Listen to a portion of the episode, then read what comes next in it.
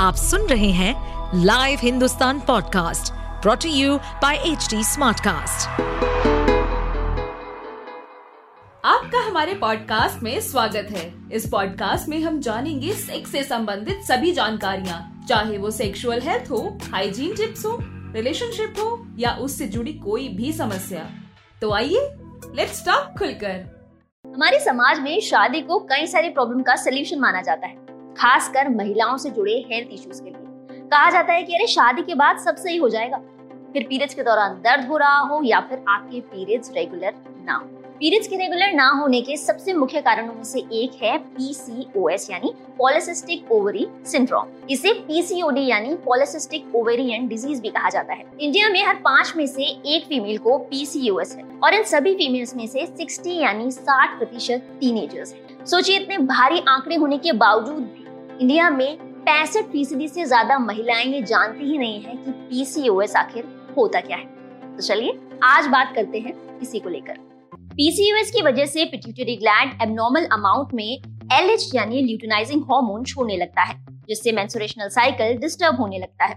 जिसकी वजह से ओवरीज में बनने वाले एग जिन्हें फॉलिकल्स कहा जाता है मेच्योर नहीं हो पाते और ओवरीज से बाहर नहीं आ पाते। यही कारण है कि ओवुलेशन नहीं हो पाता। ओवरीज में पड़े पड़े इन फॉलिकल्स में एक लिक्विड भरने लगता है, जो कि छोटी छोटी सिस्ट यानी गांठ का रूप ले लेती है। इसे पीसीओएस कहा जाता है।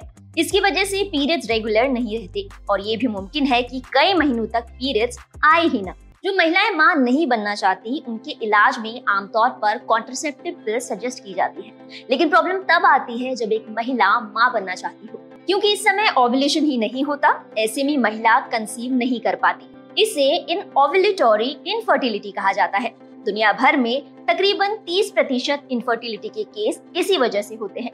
तो क्या पीसीओएस होने के बाद माँ बनना मुमकिन नहीं है। जी नहीं। ट्रीटमेंट के दौरान डॉक्टर्स दवाओं और इंजेक्शन के माध्यम से हॉर्मोन्स को बैलेंस करने की कोशिश करते हैं, ताकि ओवलेशन करवाया जा सके। और अगर इसमें सफलता नहीं मिलती तो आपके पास एक और ऑप्शन है आर्टिफिशियल इंसेमिनेशन और अगर इन दोनों ऑप्शन में से ही कुछ भी काम न करे तो आपके पास ऑप्शन बचता है आईवीएफ का। तो चलिए पीसीओएस के बाद भी आपके पास माँ बनने की कितने सारे ऑप्शन है ना? तो प्रॉब्लम खत्म। जी नहीं पीसीओएस न केवल रिप्रोडक्टिव सिस्टम पर, बल्कि शरीर के दूसरे हिस्सों पर भी बुरा प्रभाव डालता है। इनमें सबसे पहला है ओबेसिटी यानी वज़न का बहुत ज़्यादा बढ़ जाना हालाँकि ये एक सर्किल की तरह है, क्योंकि कई लोगों को ओबेसिटी की वजह से पीसीओएस होता है और कई लोगों को पीसीओएस की वजह से ओबेसिटी होती है। पीसीओएस ग्लूकोज मेटाबॉलिज्म को भी प्रभावित करता है, जिसकी वजह से इंसुलिन रेजिस्टेंस हो सकता है। ऐसे में आपका शरीर पर्याप्त इंसुलिन नहीं बना पाता और ब्लड शुगर बढ़ने लगता है। नतीजा डायबिटीज़ पीसीओएस के साथ कंसीव करने वाली महिलाओं को जेस्टेशनल डायबिटीज़ का खतरा कई गुना बढ़ जाता है। तो ऐसे समय में लड्डू खाने से पहले अपना ब्लड शुगर ज़रूर चेक कराएँ, क्योंकि ऐसा ना करना आपके और आपके बच्चे दोनों के लिए बेहद खतरनाक हो सकता है। पीसीओएस के दौरान बढ़ा इंसुलिन आपको कई सारी दूसरी प्रॉब्लम्स भी देता है। यही नहीं, इस बढ़े हुए इंसुलिन और ल्यूटिनाइजिंग हार्मोन की मात्रा ओवरीज में टेस्टोस्टेरोन के लेवल को बढ़ा देती और यही कारण है कि एग मेच्योर नहीं हो पाता।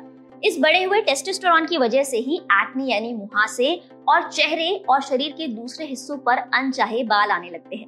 कई सारी रिसर्चेस बताती हैं कि जिन महिलाओं को पीसीओएस होता है, उन्हें ऑटो इम्यून डिजीजेस होने का खतरा कई ज़्यादा होता है, जिनमें थायराइड सबसे कॉमन है। यही नहीं पीसीओएस की वजह से हार्ट डिज़ीज़ हाई बीपी और एंडोमेट्रियल कैंसर होने का खतरा भी कई ज़्यादा होता है। अब आते हैं सबसे अहम सवाल पर कि पीसीओएस आखिर होता क्यों तो इस बात का कोई ठोस जवाब नहीं मिला है। एक्सपर्ट्स की माने तो ये कई कारणों से हो सकता है। इनमें सबसे पहला है ओबेसिटी यानी बढ़ा हुआ वज़न। पीसीओएस के 80 प्रतिशत से ज़्यादा केसेस में महिलाएँ ओबेस होती हैं। दूसरा, ये जेनेटिक भी हो सकता है, जैसे कि माँ को था और फिर बेटी को मिला।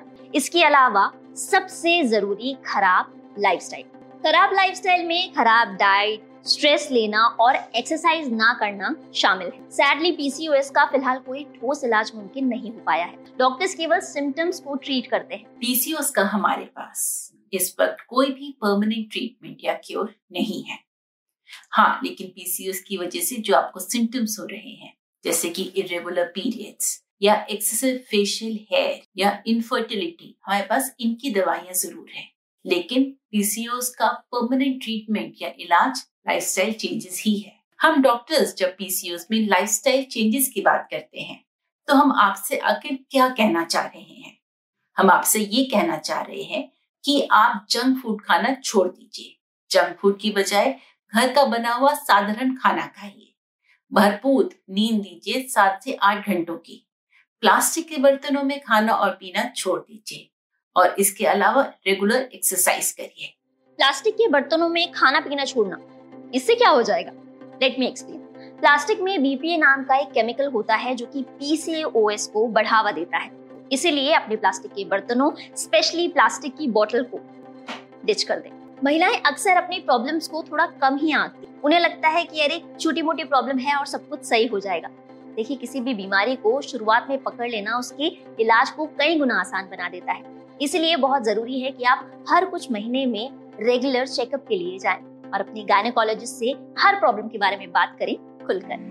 तो ये था आज का हमारा एपिसोड अपना फीडबैक शेयर करने के लिए आप हमें कांटेक्ट कर सकते हैं Facebook Instagram LinkedIn, YouTube and Twitter पर। हमारा हैंडल है at the rate H T साथ ही ऐसे और पॉडकास्ट सुनने के लिए आप लॉग इन करें W W W dot www.htsmartcast.com पर। इस पॉडकास्ट पर अपडेटेड रहने के लिए हमें फॉलो करें एट एच टी हम सारे मेजर सोशल मीडिया प्लेटफॉर्म्स पर मौजूद हैं। और और ऐसे पॉडकास्ट सुनने के लिए log on to W W W dot H T smartcast dot com